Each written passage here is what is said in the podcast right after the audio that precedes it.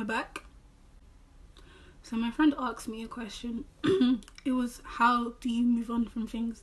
Now, I recently posted this on my page, but let's go into more detail about it. Now, I think the one thing that we need to realize: one, we're human. Two, we're prone to mistakes. Three, God still loves us for it. Um, so if you make a mistake, don't be feeling, oh, I'm the worst, I'm... We're human, like, we're gonna do, even if you're the most righteous person in the whole world, you are still going to make mistakes. You're nasty. Okay, so we're faced with a problem. We know we're humans. We know all the time we're going to make mistakes. So how do you learn to stop beating yourself up for the mere fact you're prone to making mistakes? Perspective. The light came with it. Oh my days. If you view your mistakes in a negative light and you don't have balance between the negative and positive, you can't move on from it. Now, what I mean by finding balance is, okay, let's say, for example, you messed up at work. You did something wrong.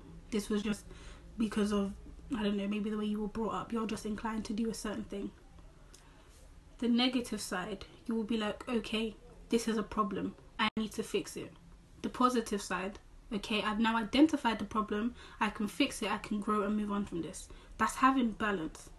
But the minute you lose that balance, you're going to say, oh, I can never change. I can never do this. I can never do that. I'm always going to be like this. This is just how I was brought up. And you leave no room for the positive. You can't move on because you don't have that balance. It's like a weighing scale. And now you just dragged yourself down. You need to know the balance. Balance. NatWest balance. Balance. Barclays balance. Balance. Balance. Bank account balance. But how do you really move on from mistakes?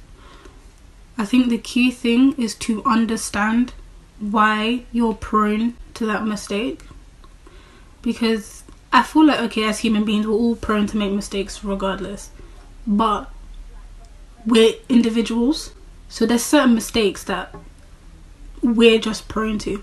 So I think trying to overcome the fact that, you know, you made a mistake or mistakes in the past, you need to understand why you did it, because then once you understand why you did it, you're able to make practical steps to move on. An example that I would like to use is, let's say, okay, you're about to park your car, right? You find a nice parking space. Someone comes and zooms around the corner and just flies to that parking space. So at first you're like, what the heck? Justice! We need! Justice! We need! Like, you're bare doing like, no, what the heck? You don't understand why they did it. So you're now filled with anger, like you're annoyed.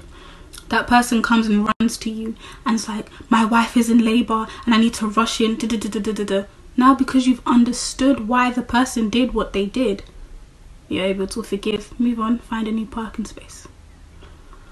You need to sit down with yourself and understand why you make certain mistakes, because they didn't just come out of nowhere. They didn't just come out of nowhere. I don't know why I'm whispering, but they didn't come out of nowhere. Alright guys, this is the part where you get to see one of my many mistakes. I misplaced the video to explain a key piece of information, building on to what I said about the parking space.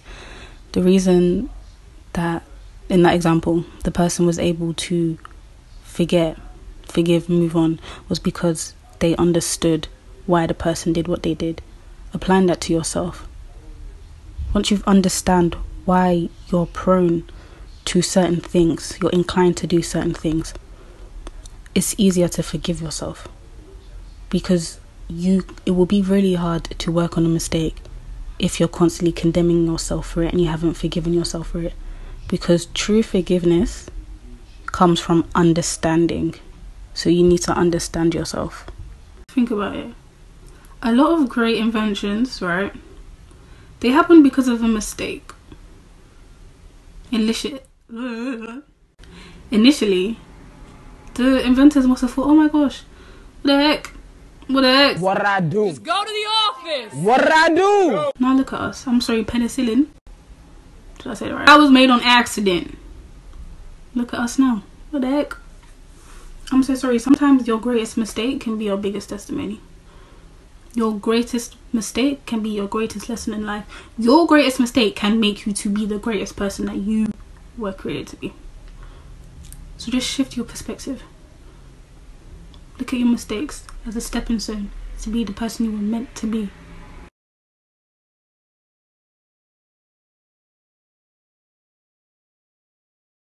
I wish everybody Merry Christmas, long life and prosperity.